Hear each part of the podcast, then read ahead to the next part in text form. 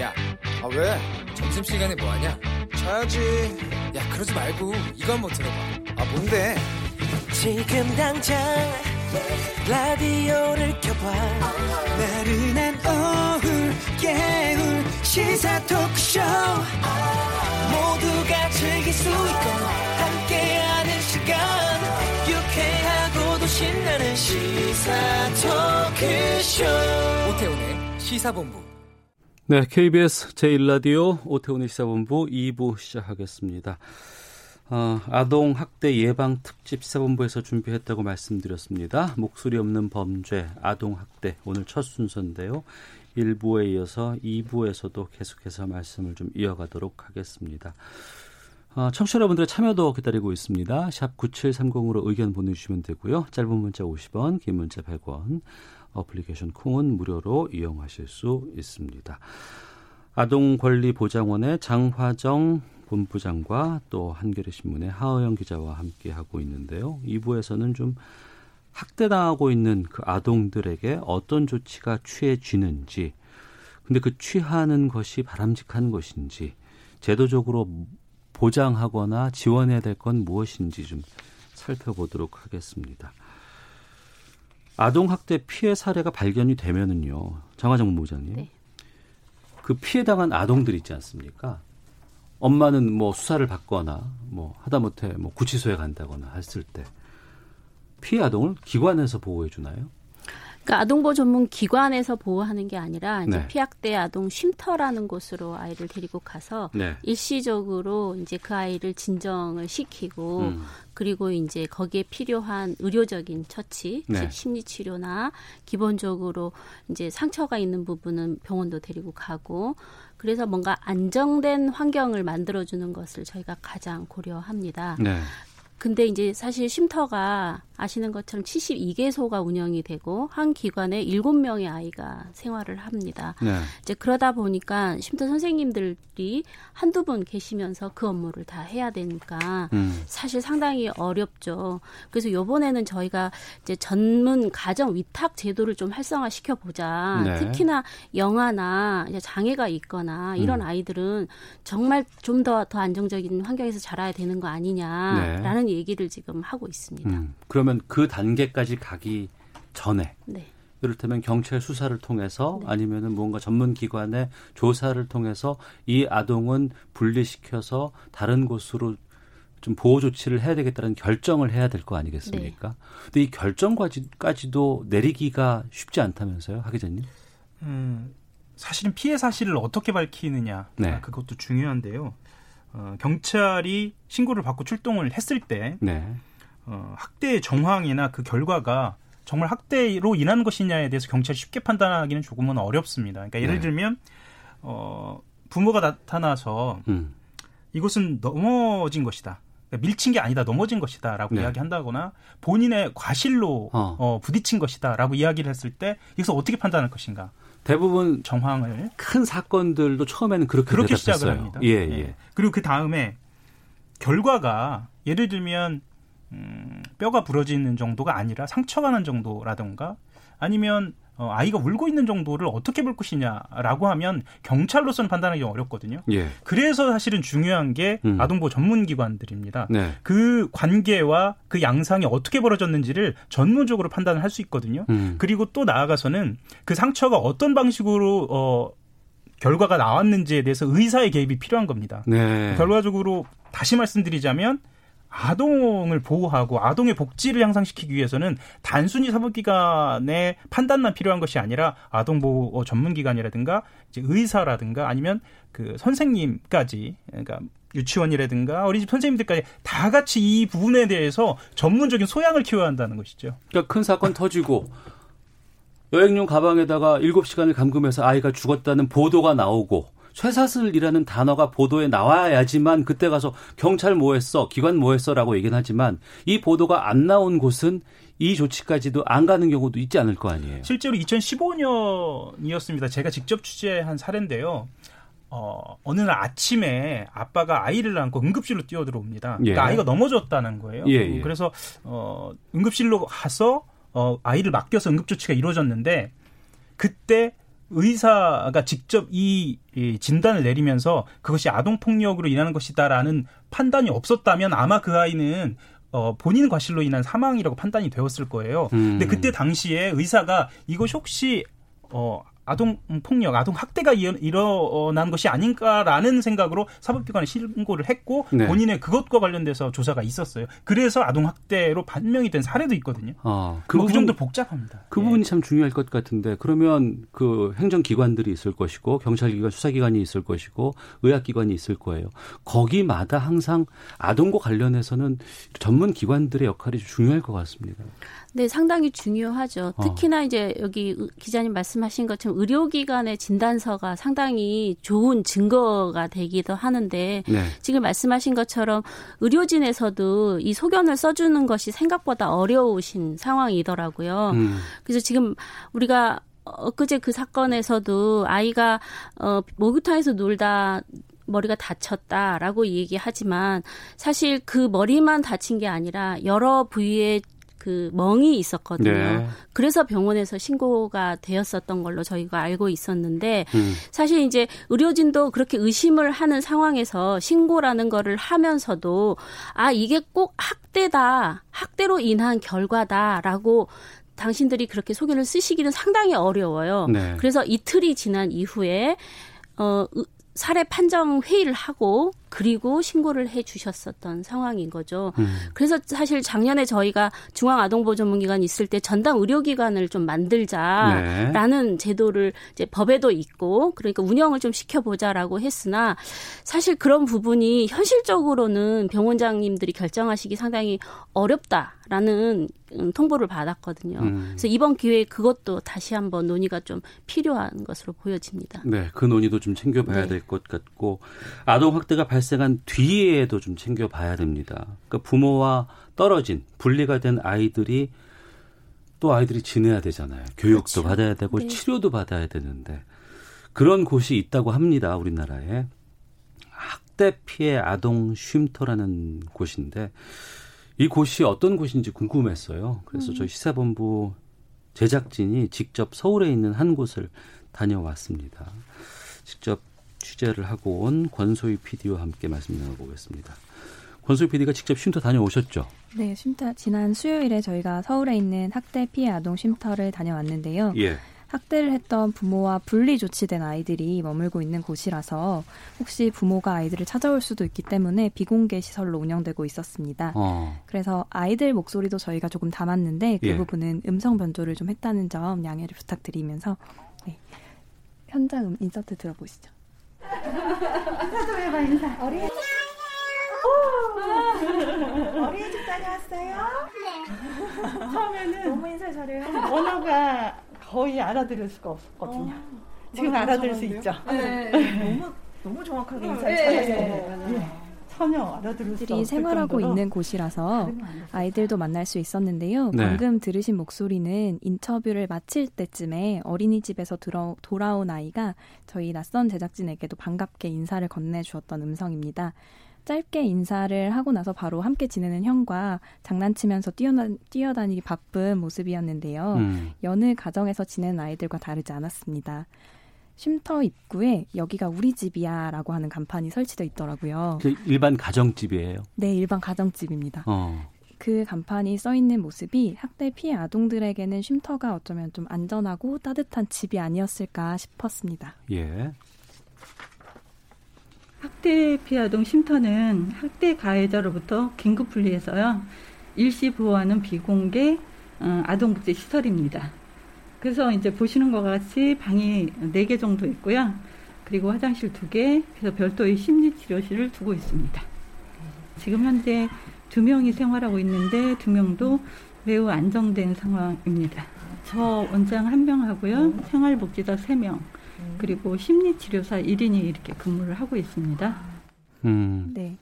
지금 학대 피해 아동 쉼터 저희가 방문했던 쉼터의 원장님께서 쉼터를 예. 소개해 주셨는데요. 예.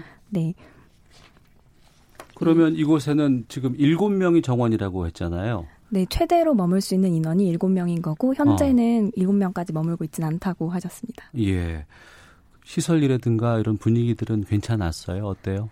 음, 가정집 형태이고 굉장히 어. 초록색 식물들을 많이 이렇게 예. 아이들의 심리적 안정을 위해서 초록색으로 많이 꾸며놓으신 모습이 굉장히 인상적이었고요. 어. 학위자께서도 이, 취, 이 취재 과정에 이 쉼터 한번 가보셨다면서요? 그 실제로 쉼터가 대안이 될 수 있느냐라는 예. 고민을 어, 갖게 할 수 있는 음, 여러 가지 그 상황이 있는데요. 어떤 의미죠? 어, 그러니까 말씀드리자면 아동보호, 그러니까 학대당한 아동을 어떻게 보호할 것이냐는 두 가지 흐름이 있어요. 음. 네, 크게는 가족 내 보호를 할 것이냐, 네. 그리고 또 하나는 사회적 개입을 확대하느냐, 하느냐, 그러니까 분리를 해서 어, 쉼터에 보호를 하느냐가 기준인데 네. 처음 생각은 우리가 이제 언론 보도를 접하면 그 학대 양상이 굉장히 극심하기 때문에 사회적 개입이 반드시 있어야 한다라고 생각을 하는데 네. 사실은 다수는 전문가들 다수는 어. 그 가정을 유지할 수 있느냐 여부를 아주 정밀하게 판단해서 가정 내 보호가 우선해야 한다라는 쪽이 또한 어, 유력합니다. 예. 그래서 저 개인적으로 어, 취재 과정에서 느낀 바로는 어. 그 정도가 어, 굉장히 학대의 정도가 낮고 개선의 여지가 있다라는 판단이 있다면 예. 부모에 대한 교육을 우선해서 어. 가정을 보호하는 쪽이 되어야 한다. 예. 그리고 뒤따라야 하는 점은 실제로 현재 우리의 쉼터가 어. 대안으로 자리 잡을 만한 시설을 갖추고 있느냐, 예. 그만한 전문 인력이 배치되고 있느냐를 따져봐야 하거든요. 어. 이것에 대해서는 더 면밀한 분석이 필요하겠습니다. 저희들 판단하는 수준에서는 지금으로서 좀 부족하다. 어. 어. 예산이 확대되어야 하고 보다 많은 전문 인력들이 투입되어야 한다라고 보고 있습니다. 예. 네. 그러면 다녀오신 그 아동 쉼터는 어떤 아이들이 얼마나 머물 수 있는 거예요? 어, 저희가 다녀왔던 쉼터는요.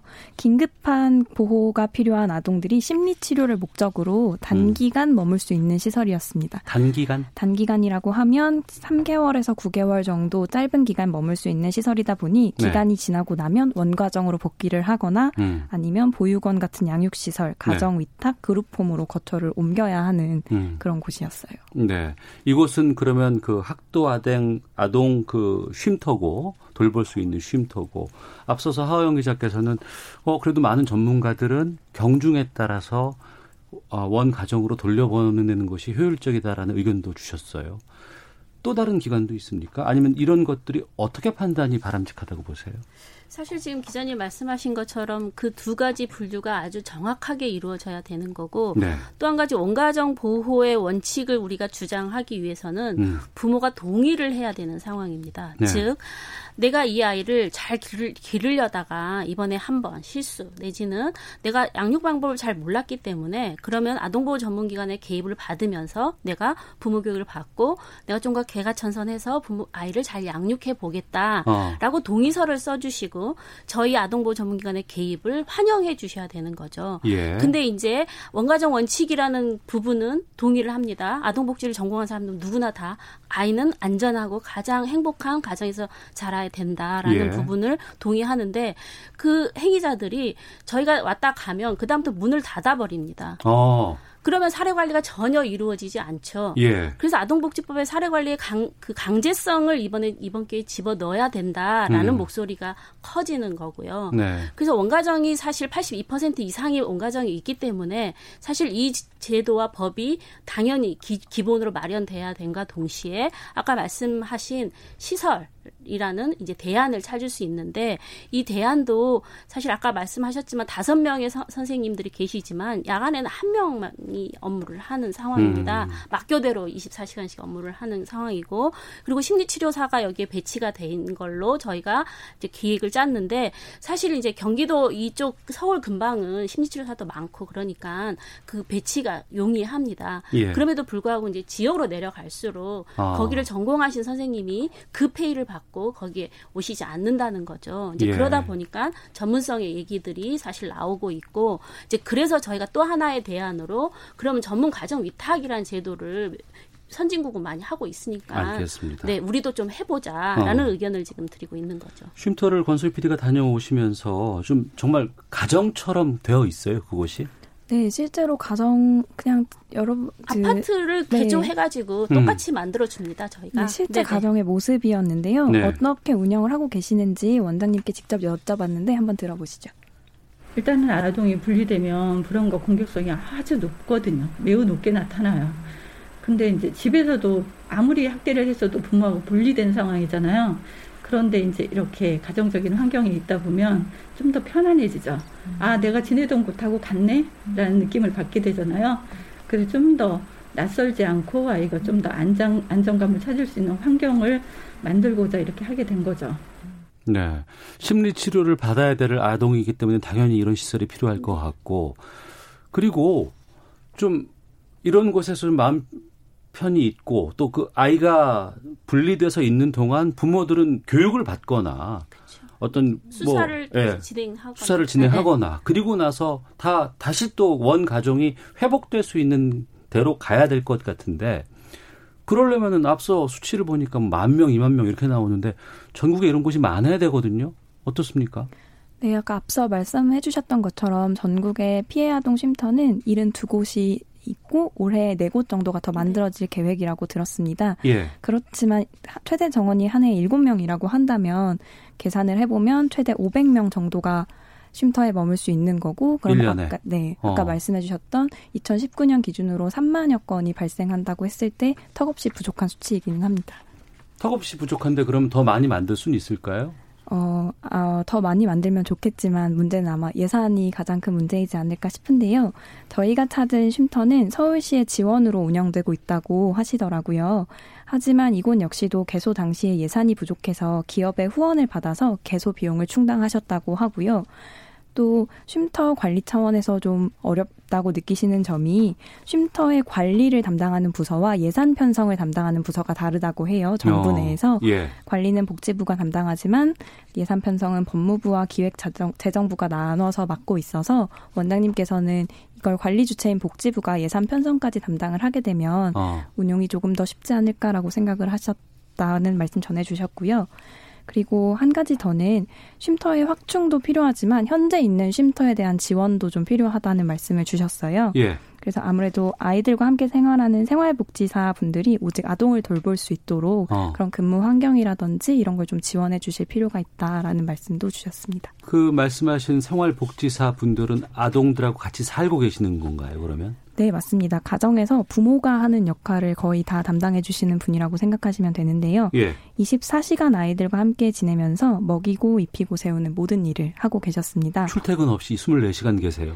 어, 출퇴근은 이제 일주일을 세 제가 저희가 방문했던 쉼터는 어. 세 분의 생활복지사께서 계셔서 아, 돌아가면서 네, 돌아가면서 출근을 하고 계셨는데요. 음. 이분들 의 그런 근무 환경이라든지 어떤 일을 하고 계시는지 저희가 방문한 쉼터의 장미연 생활복지팀장님께 직접 이야기를 들어봤습니다. 어, 일단 정신적, 육체적 스트레스. 우리 아이들이 이제 하루 종일 부정적인 말을 쏟아내요. 욕설을. 입에서 말이 딱 나오면 욕설로 시작해서 욕설로 끝나. 그리고 학대 상황을 재현하는 그런 모션이나 이런 걸 보여요. 또 아빠가 엄마를 폭행할 때 하는 행동들을 생활복지사한테 해요. 어른한테 또 서 류 행정이 많아요. 이게 여기서 벌어진 모든 일을 다 글로 써야 되잖아요. 글로 써서 다 보고를 해야 되잖아요.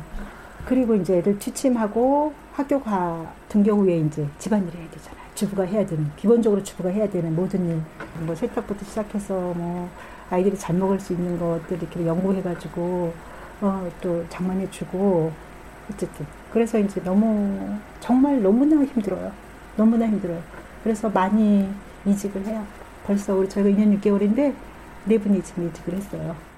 어, 아이들을 위해서 애써 주시지만 힘들기 때문에 이직률이 높다고 말씀하셨어요. 이분들이 바라는 근무 환경이 어떤 걸까요?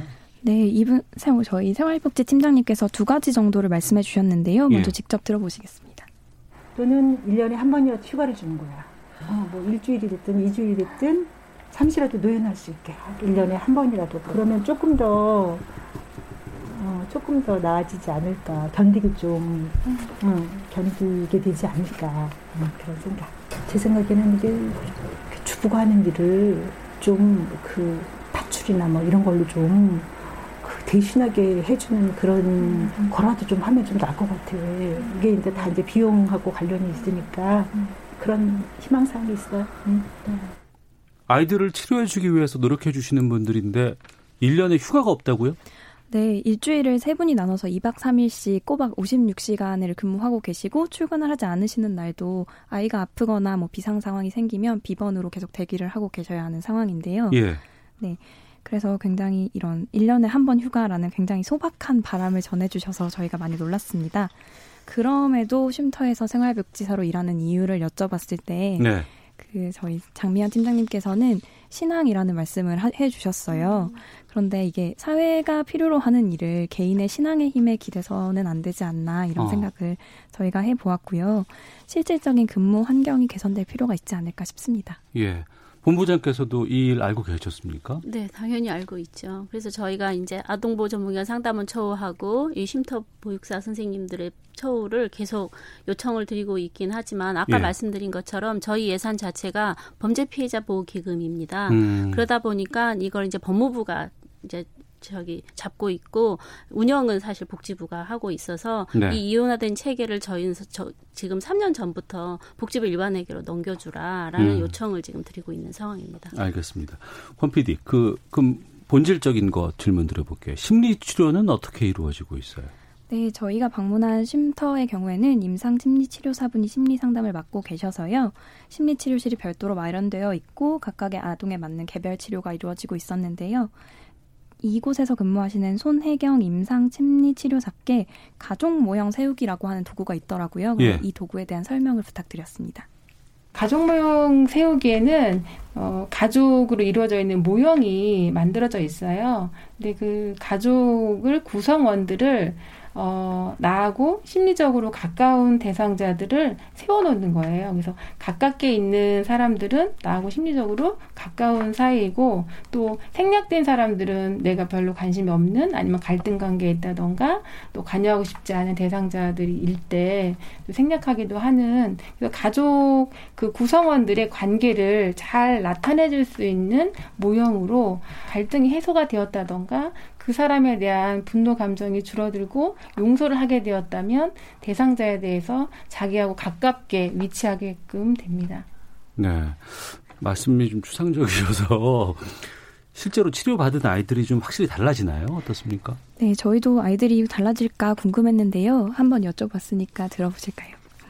어, 저처럼 이렇게 상주에서 아이들의 일상생활에서 많은 부분들을 어, 치료적으로 접근하다 보니까 대상자들이 정말로 치료 효과가 좋다라는 거를 제가 정말 느낍니다. 왜냐하면 이제 아이들에게 어, 필요한 것이 무엇인지를 지속적으로 저희가 이제 그 친구에게 초점에 맞추어서 그 친구에게 필요한 것들을 해줍니다. 예를 들면 발음이 부정확한 친구가 있다면 연계해서 언어 치료를 해준다던가 연계 서비스 역할까지 하게 되다 보니까 그 이후에 이제 심리 치료가 들어갑니다. 그럼 심리 치료에서는 자기 자신에 있었던 과정들을 이야기를 하게 되는 거죠. 그래서 처음에는 어 그런 일이 발생했을 때 어, 그때 마음은 어땠는지, 지금의 마음은 어떤지, 그 당시로 돌아간다면 그 대상자에게 어떤 말을 해주고 싶은지 그렇게 표현을 함으로써 그런 것들을 잘 극복하고 스스로 표현했을 때, 어, 내 문제가 해결이 되었네? 라는 것을 느꼈을 때 그 친구가 성장할 수 있도록 도와주다 보니까 달라지는 부분, 부분이 분명 있다고 보고 있습니다.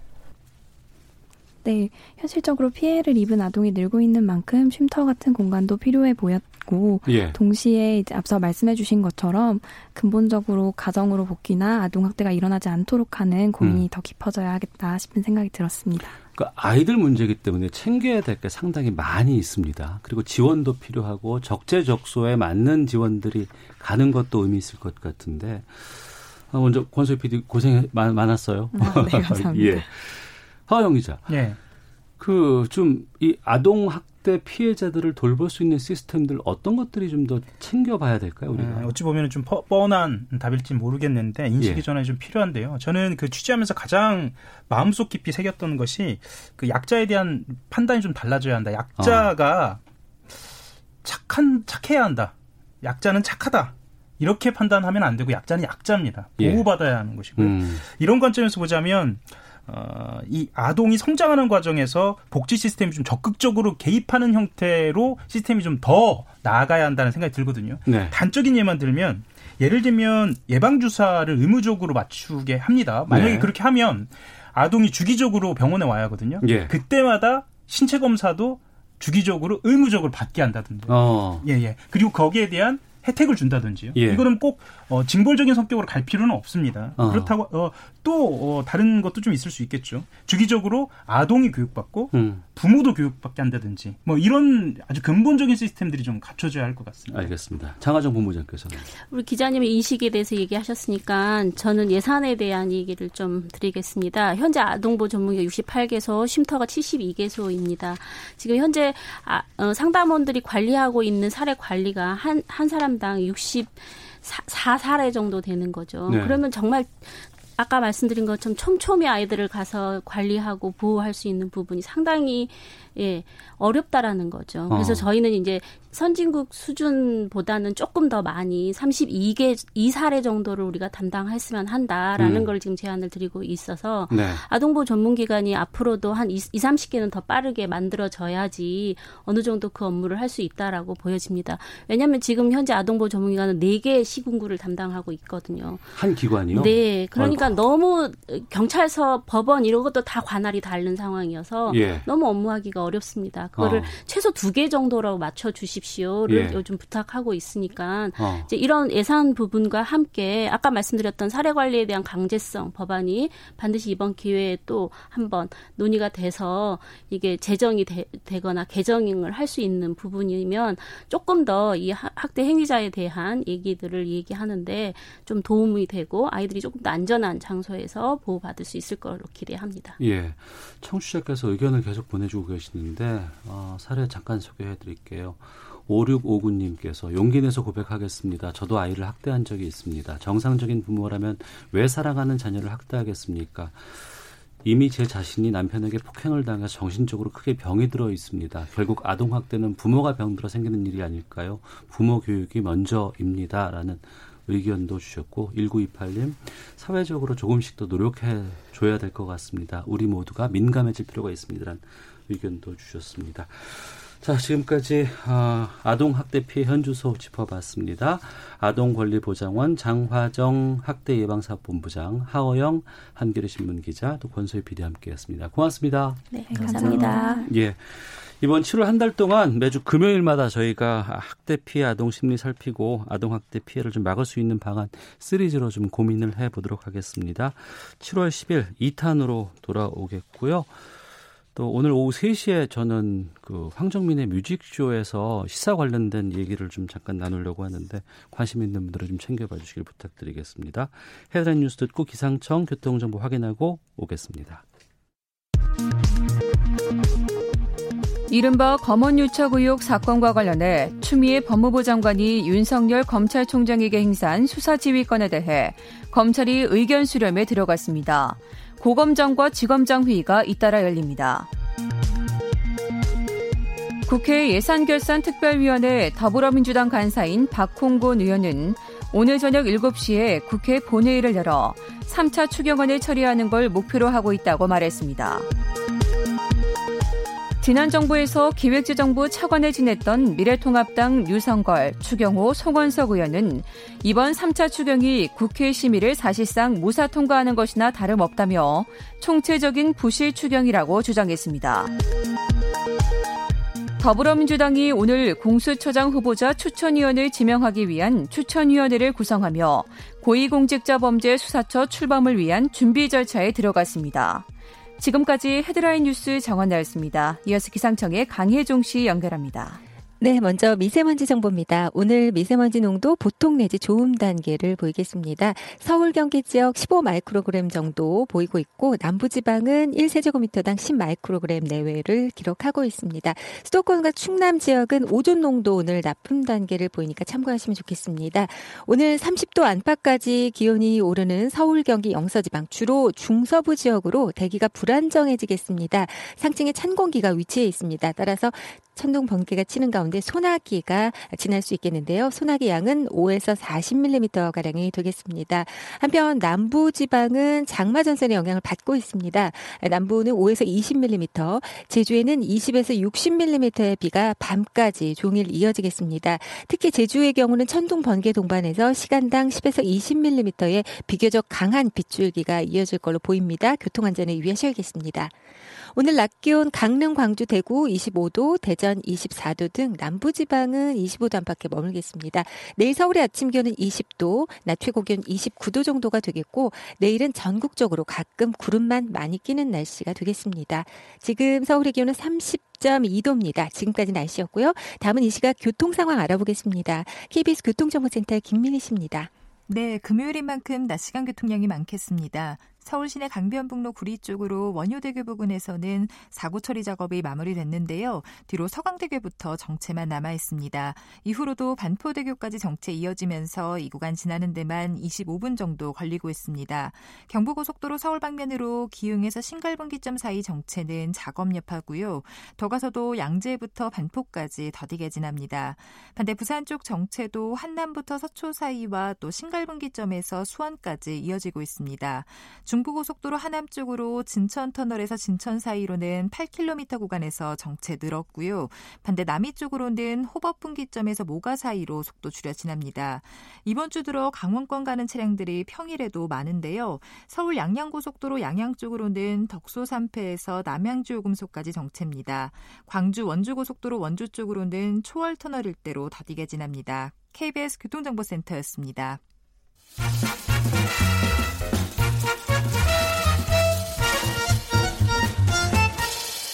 오태훈의 시사 본부. 내겐 귀향은 사명 같은 영화고 소리꾼은 소명 같은 영화다. 지난 수요일 날 영화 소리꾼이 개봉을 했습니다. 이 소리꾼의 감독 조정래 감독이 최근 인터뷰에서 이런 얘기를 했는데요.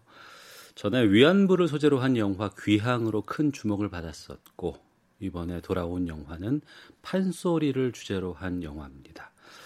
자, 오태훈의 시사본부 금요 초대석. 오늘은 영화 귀향 소리꾼을 만드신 조정래 감독과 말씀 나눠보겠습니다. 어서 오세요. 네, 안녕하십니까? 예.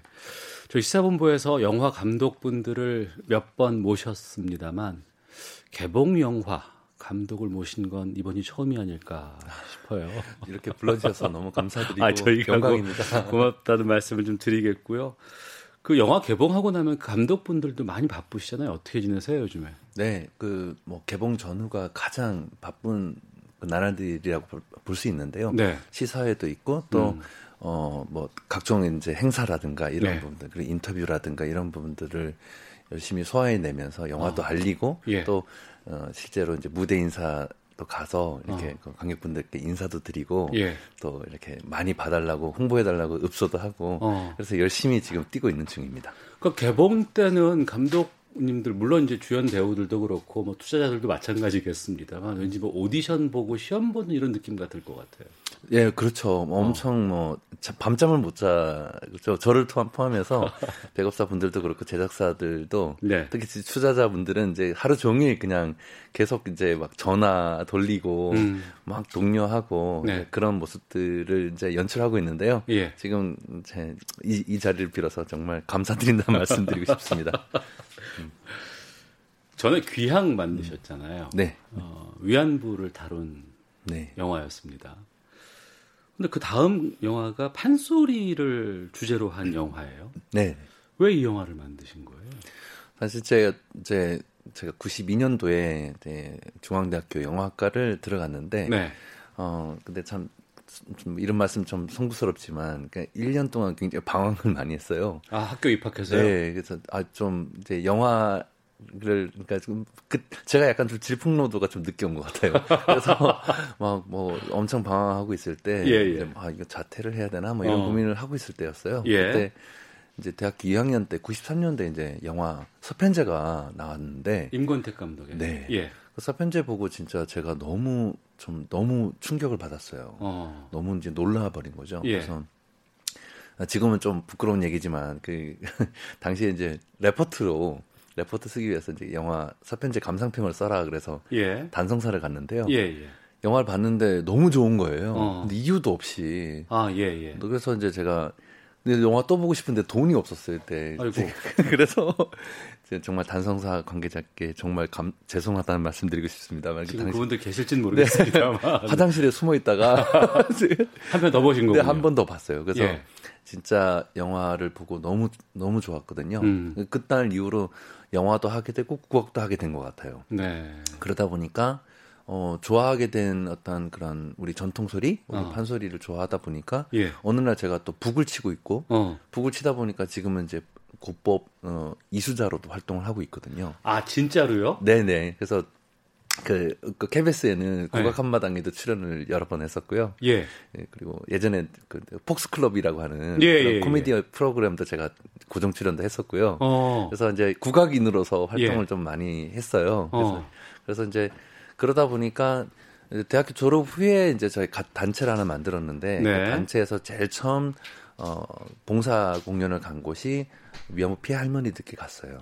아. 그래서 그때 할머니들께 공, 연도 하고 또 소리도 가르쳐 드리고 그러면서 음. 이제 귀향이라는 영화가 탄생하게 된 거죠. 그래서 소리꾼이라는 영화는 사실 저의 어떤 서편제 보고 난 다음에 저의 어떤 소망, 너무 평 일생의 소원 같은 영화가 아닐까 그렇게 생각이 듭니다.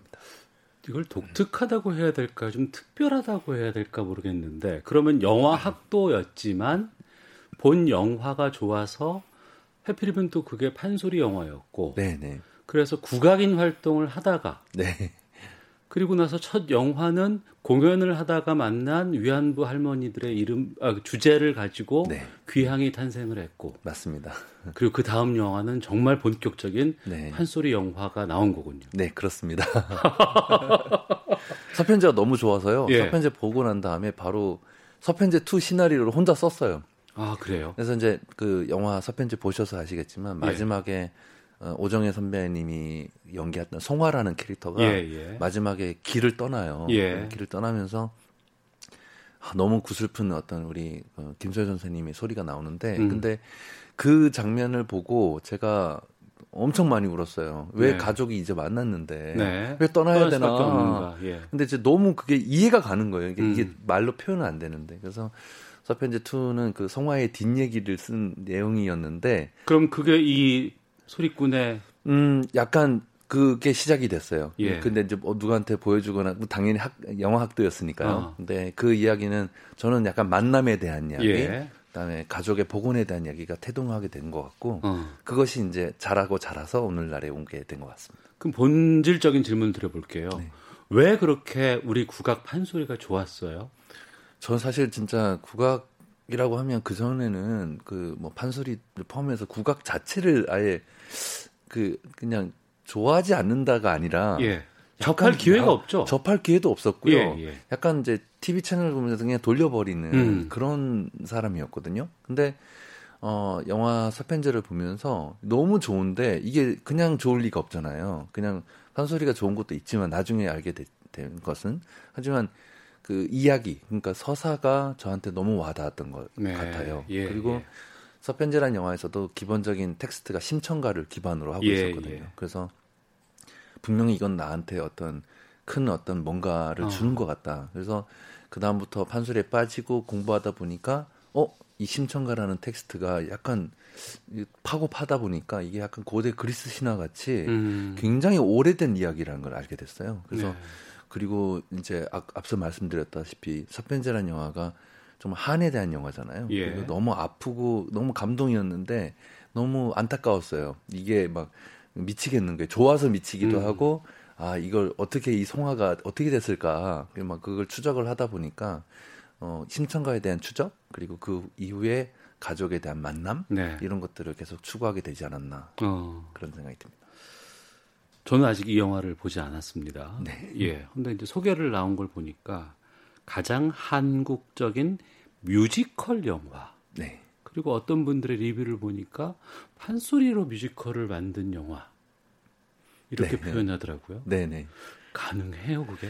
예, 저도 근데 사실 저도 이제 리뷰를 막 보면서 이제 막 쏟아져 나오는 그런 말씀들을 보면서 예. 너무 감사해 하고 있는데요. 음. 우리 영화 안에서는 사실 이 뮤직 한국적인 뮤지컬 영화 뮤지컬 영화가 맞는데 네. 근데 이렇게 보통 보면은 뭐 이렇게 평범한 대사를 하다 갑자기 노래를 하잖아요. 네, 네. 그런 장면은 없어요. 어. 왜냐하면 우리 영화는 어 하나의 어떤 이제 잃어버린 아내를 찾아다니는 예. 어, 그 소리광대가 그 여정에서 이렇게 어떤 판소리를 만들기 시작했다. 그러니까 판소리 약간 기원에 대한 예, 예. 판소리의 prototype에 대한 이야기거든요. 어.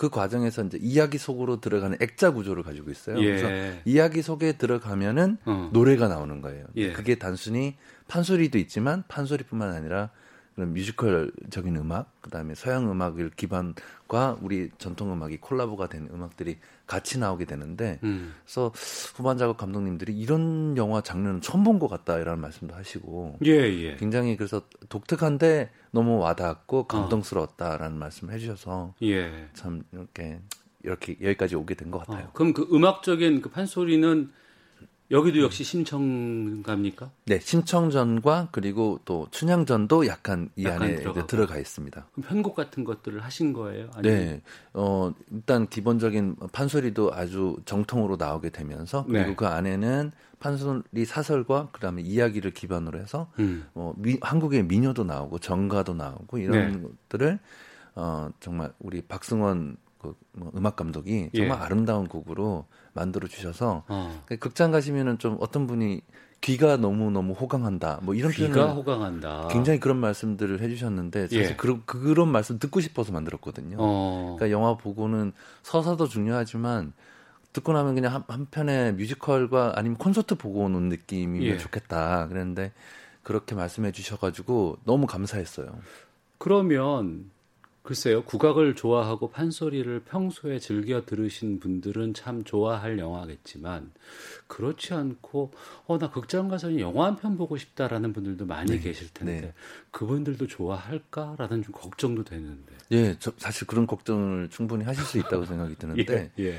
생각보다 이제 그 관객분들께서 뭐 시사회라든가 저희 블라인드 시사회 같은 걸 많이 했는데, 이야기는 내가 다 아는 이야기고 어. 서사가 그러니까 워낙 고전이니까 고전을 기반으로 하고 있으니까 서사가 기본적으로 좀 탄탄하잖아요 심청가는. 네. 근데 이게 심청가가 만들어지는 과정에 대한 얘기니까, 음. 어 이거 뭔가 어디서 본 것 같은데 굉장히 독특한 이야기이고 그러다 보니까 서사에 따라가다 보면 어느 순간 이제 영화가 끝나 있다. 네. 그래서 아 그런 그러니까 음악도 너무 좋았지만. 어. 이게 기본적으로 그 영화 속에 나오는 인물들을 따라가는 네. 그런 재미도 쏠쏠하지 않았나 어. 뭐 그런 말씀들 해주셔서 정말 감사한 것 같아요. 예.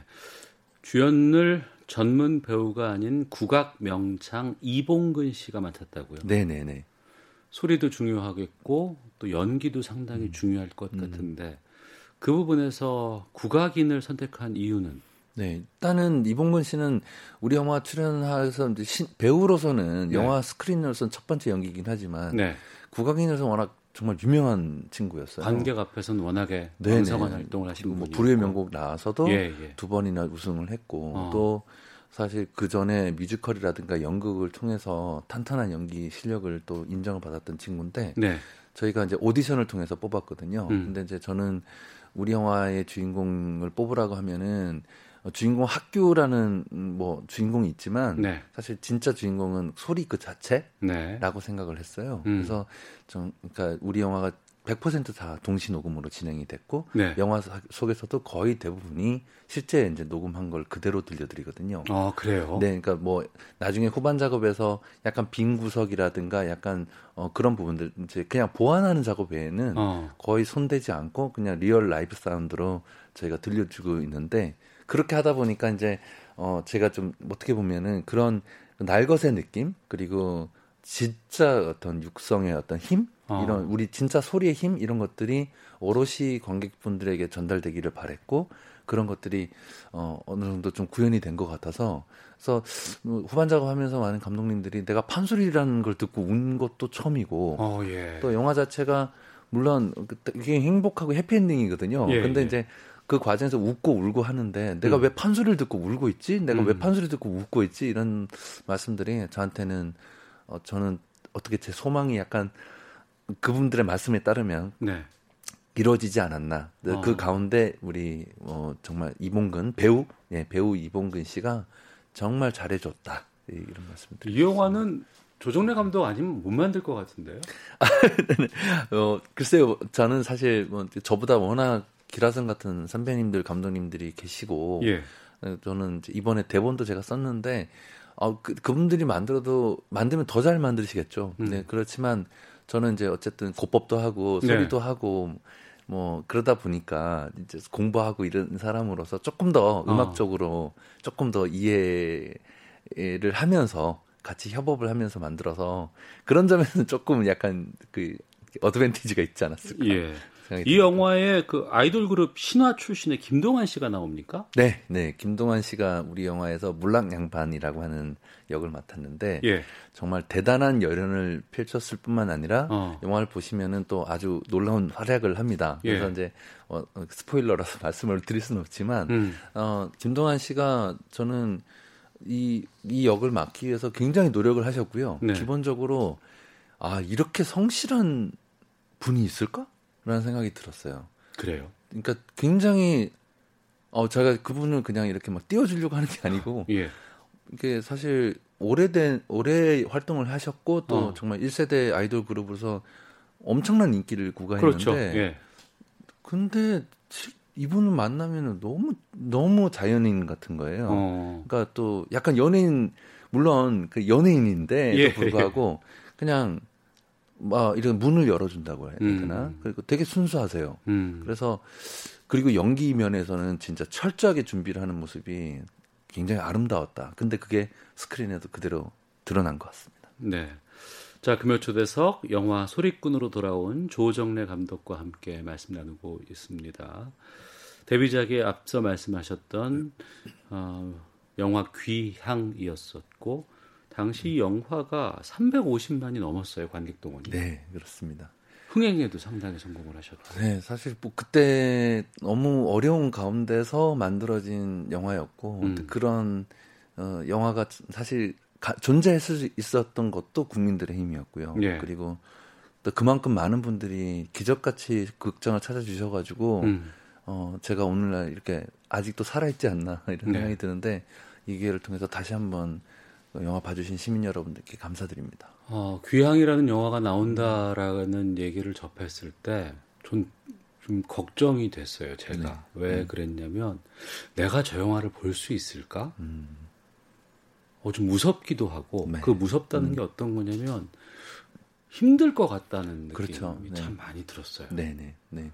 네. 그럼에도 이 귀향을 선택한 이유가 앞서 말씀하신 그 공연 때문에? 네, 저한테는 사명이었던 것 같아요. 예. 그 저희 숙제였고, 어.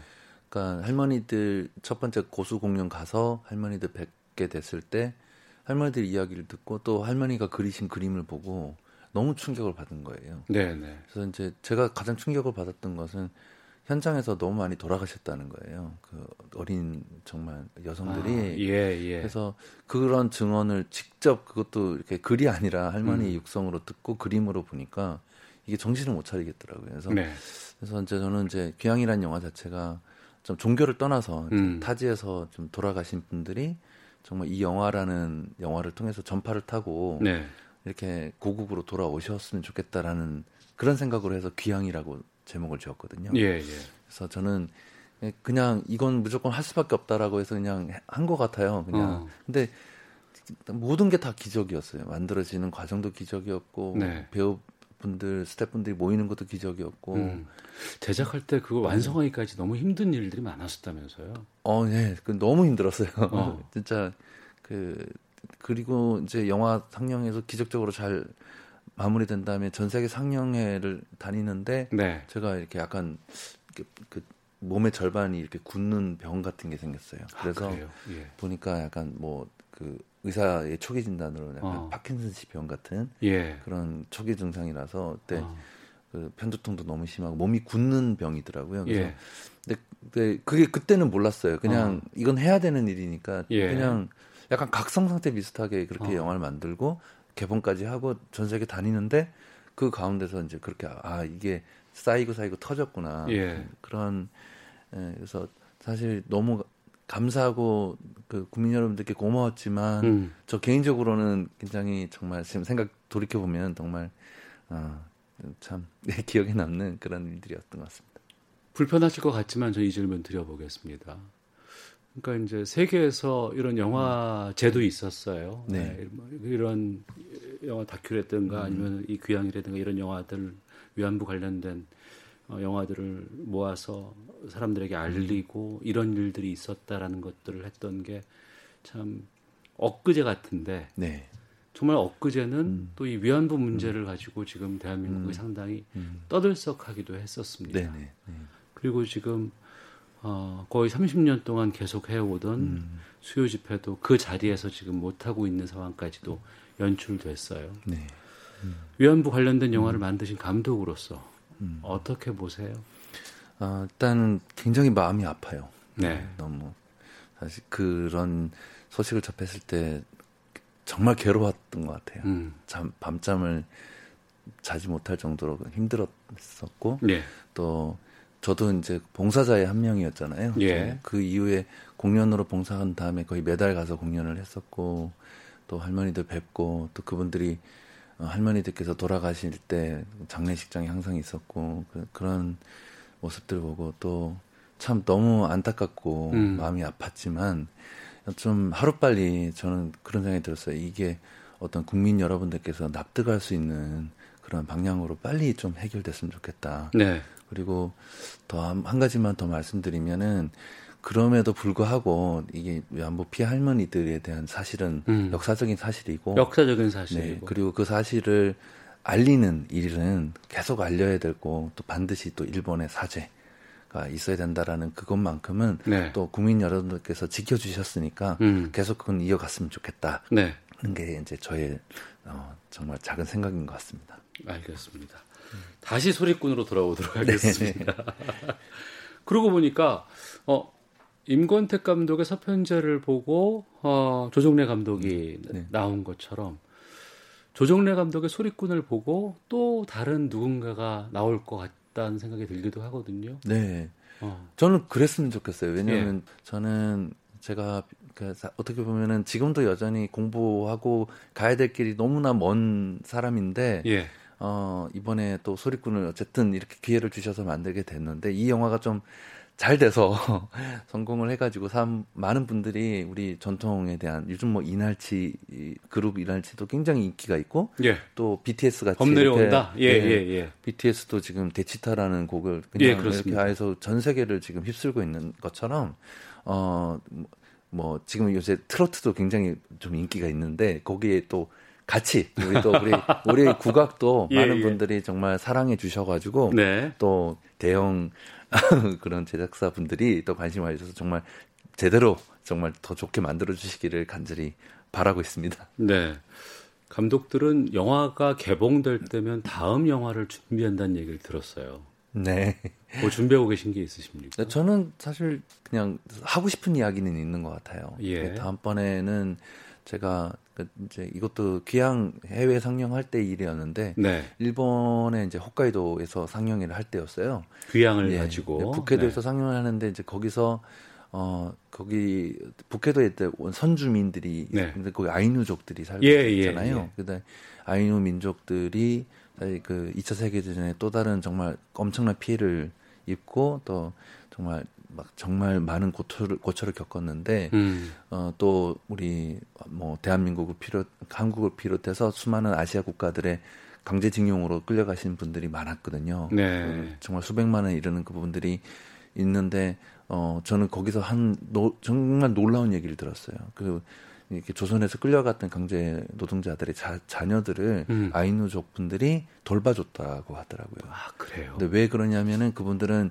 그분들의 어떤 민족의 개념에서는 어. 이 아이들이 뭐 이 혈연으로 이어지지 않아도 예. 대지의 아이들이다라고 해서 이렇게 어, 어 이렇게 돌봐주는 그런 네. 얘기를 들었는데 그런 말씀들을 일본인 세 분이 음. 하시는 거예요. 네. 그런 얘기를 하면서 또 한 분은 그 중에 교수님 한 분은 아이누족의 후손이세요. 음. 그래서 저한테 꼭 이걸 영화로 만들어 달라고 네. 말씀하시더라고요. 그래서 제가 그때 어 너무 이제 사실 큰 얘기잖아요. 음. 사이즈도 큰 얘기고. 그렇죠. 제가, 역사적인 문제고. 네, 엄청난 사이즈의 얘기라서 제가 감히 감독은 제가 생각도 못하지만 예. 이렇게 오늘 어, 그 약속을 꼭 드리겠다고 어. 오늘 그 얘기를 제가 꼭, 꼭 그렇게 대본은 제가 열심히 써서 예. 꼭 다시 드리러 오겠다고 약속을 했어요. 그래서 일단 그 이야기를 좀 일단 글로 써서 정말 훌륭하신 감독님들께 음. 좀 약간 좀 한일 합작으로 만들었으면 좋겠어요. 네. 어, 너무 좋은 음악가들이 또 붙어서 어. 아인 선주 아이누족들의 음악도 같이 잘 녹여서 이렇게 좀 했으면 좋겠다는 생각을 가지고 있습니다. 조정래 감독님과 말씀을 나누다 보니까 우연의 필연이 계속 이어지는 것 같고요. 네. 또 왜 그때 서편제를 보고 판소리를 했고 위안부 할머니들을 만났고 이런 그 연관성이 앞으로 또 어떤 작품으로 탄생할 수 있을까 음. 좀 기대가 되기도 합니다. 감사합니다. 마지막으로 조 감독님이 추천해 주시는 노래 한 곡을 들으면서 마칠까 하는데 어떤 곡 준비해 주셨어요? 네, 뭐 이번에 우리 영화 속에서 나왔던 음악인데요. 네. 우리 안에서 보면은 정말 정말 아름다운 곡들이 많아요. 근데 네. 그 중간에 우리 광대 패들이 같이 길을 떠나면서 이게 공동체를 이루고 또 청의를 공동 육아하는 그런 장면들이 나오는데 그때 나오는 음악인데 이게 우리 한국의 아름다운 민요를 엮어서 만든 민요 연곡이 있습니다. 네. 그래서 그 곡을 추천을 해드리고 싶습니다. 네, 지금 노래 나오고 있습니다. 자, 오늘 금요 초대석 영화 귀향 소리꾼을 만드신 조종래 감독과 말씀 나눴습니다. 고맙습니다. 감사합니다. 저도 인사드리겠습니다. 안녕히 계십시오.